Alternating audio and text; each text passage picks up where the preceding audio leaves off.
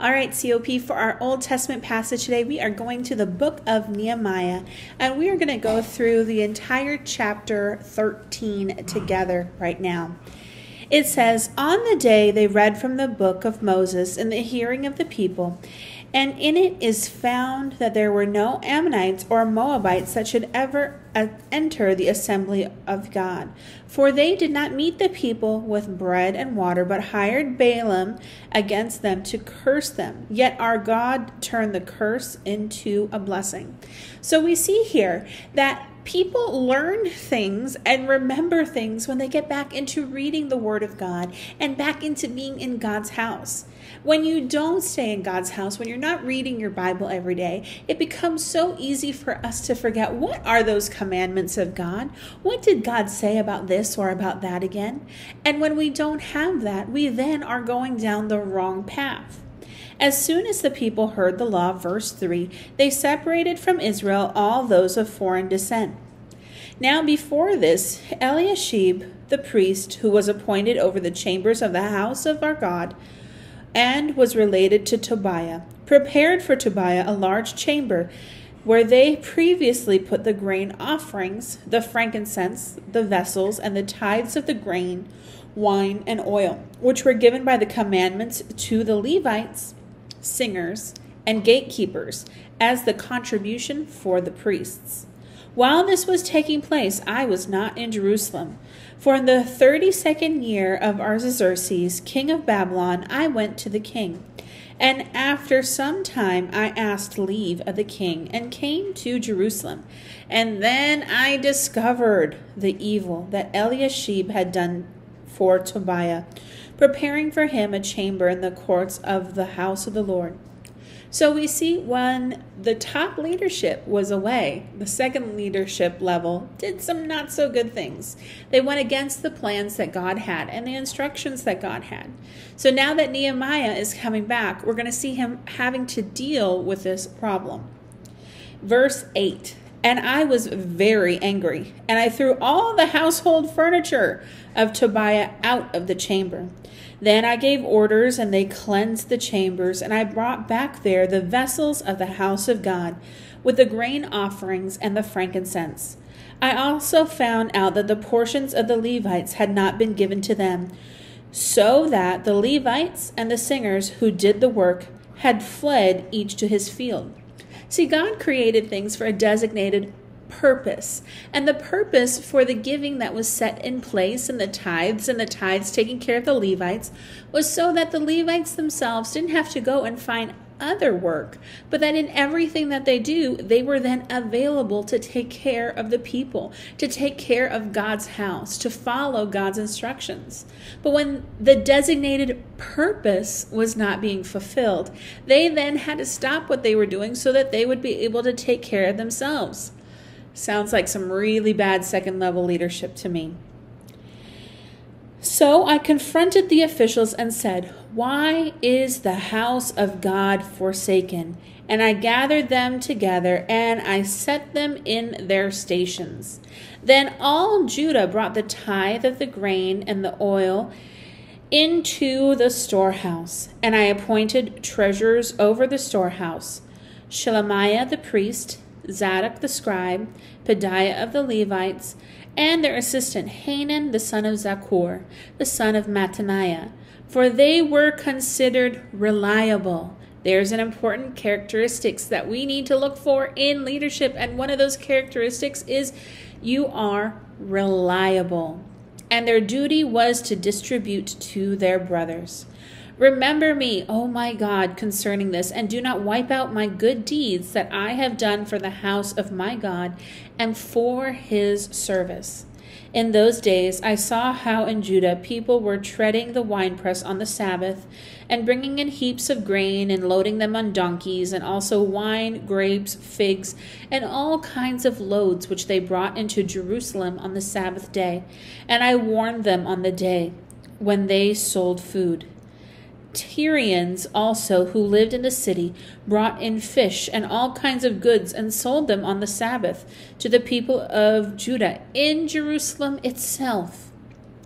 Then I confronted the nobles of Judah and said to them, What is this evil thing that you are doing? Profaning the Sabbath day. So again, he's saying, Hey, leaders, you're making these decisions and you're making these decisions without remembering God's instructions. You're making these decisions without asking me, without checking, Hey, is this right? Is this okay? Then the merchants and the sellers of all kinds of wares lodged outside Jerusalem once or twice. So we see here in verse 20 the solution that he's going to put into place. But we understand here that there is some stuff happening on the Sabbath that's not supposed to happen.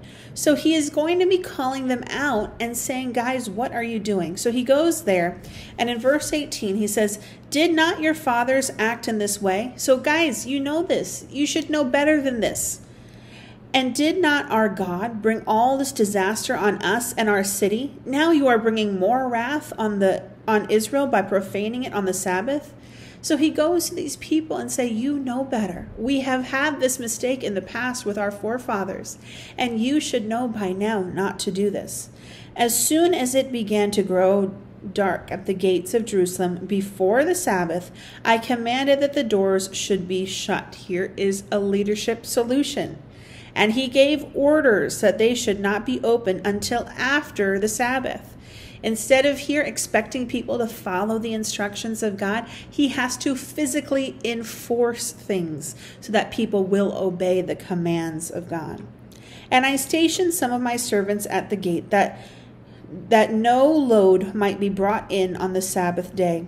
Then the merchants and sellers of all kinds of wares lodged outside Jerusalem once or twice. So here we see the solution. But I warned them and said to them, Why do you lodge outside the wall? If you do so again, I will lay hands on you. From the time on, they did not come on the Sabbath.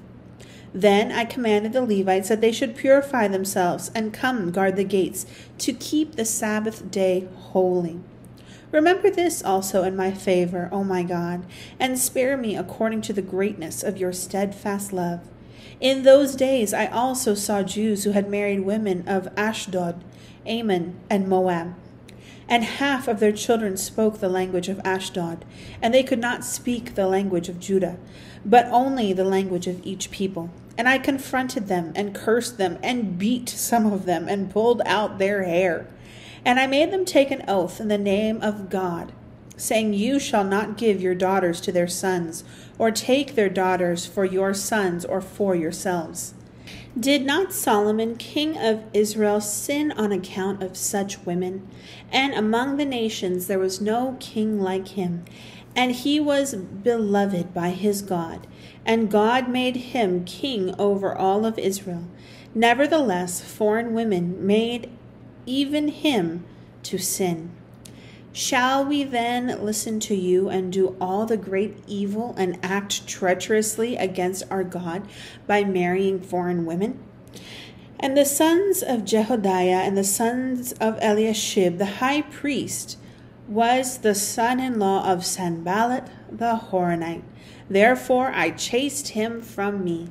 Remember them, O my God, because they have desecrated the priesthood and the covenant of the priesthood and the Levites. Thus I cleanse them from everything foreign, and I establish the duties of the priests and the Levites, each in his own work.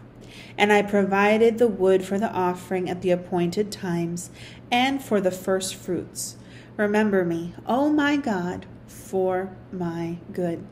It's important for us to remember the designated purpose and plans for all that we do, that our actions are going to have some consequences and reactions as well. Here, Nehemiah understood this and made sure that things were set up to one, follow God's commands, and two, to best take care of God's children. Let's remember that as we open up our hearts and worship some more.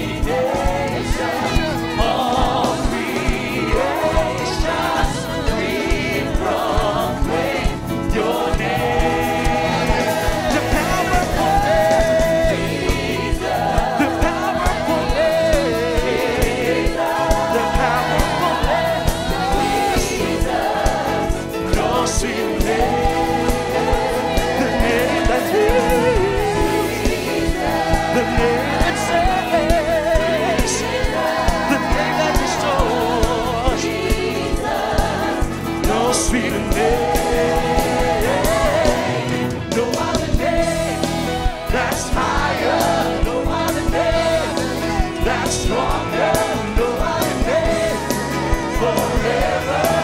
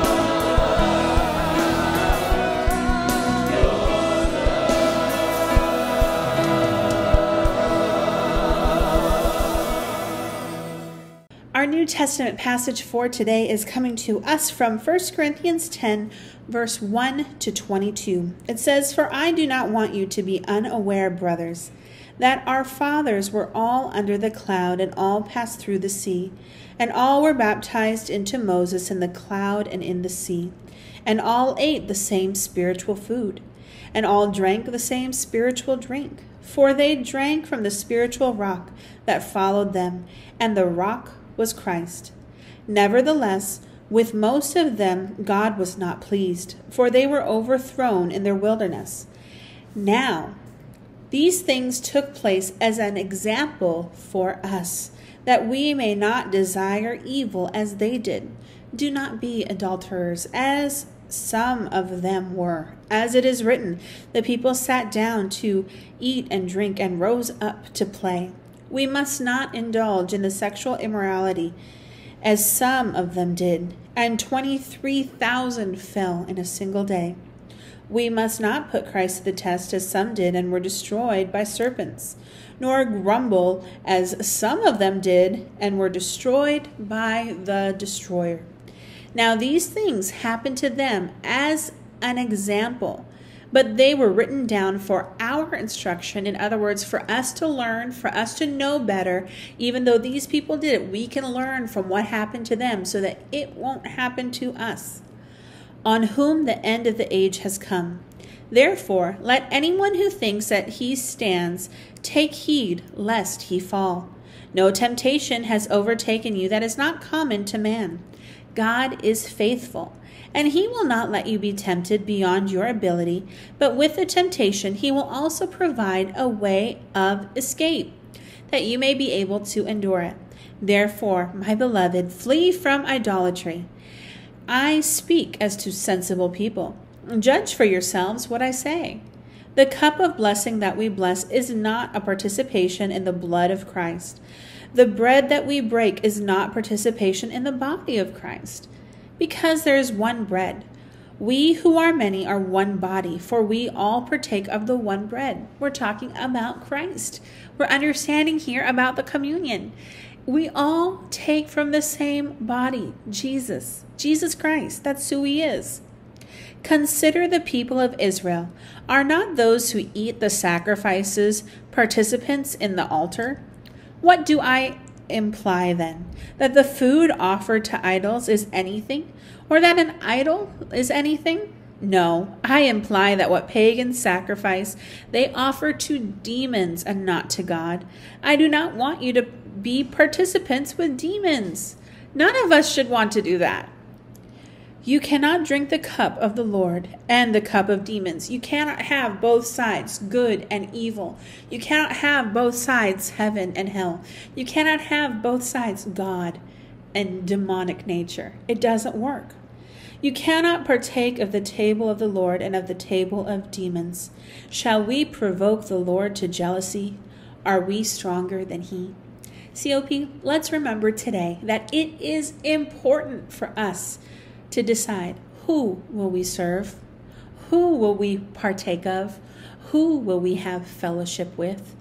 There are some important lessons and principles here that we're seeing from Psalms, Proverbs, Nehemiah, and now this passage in 1 Corinthians. Let's remember these things and apply them into our heart and into our life. Let's pray. Dear Heavenly Father, Lord, we come to you. We thank you, Lord, for your word. We pray, Lord, that you will help us, Lord God, to learn these lessons, that we will give you honor and glory in how we live our life, that we will live a life, Father God, that you can bless.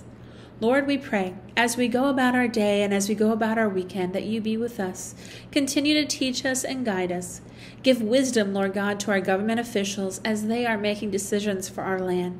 Lord, we continue to pray and ask for healing to flow on our nation, that sickness and disease be far from our household, that, Lord, you'll give strength to the doctors and the nurses and those who are taking care of your children.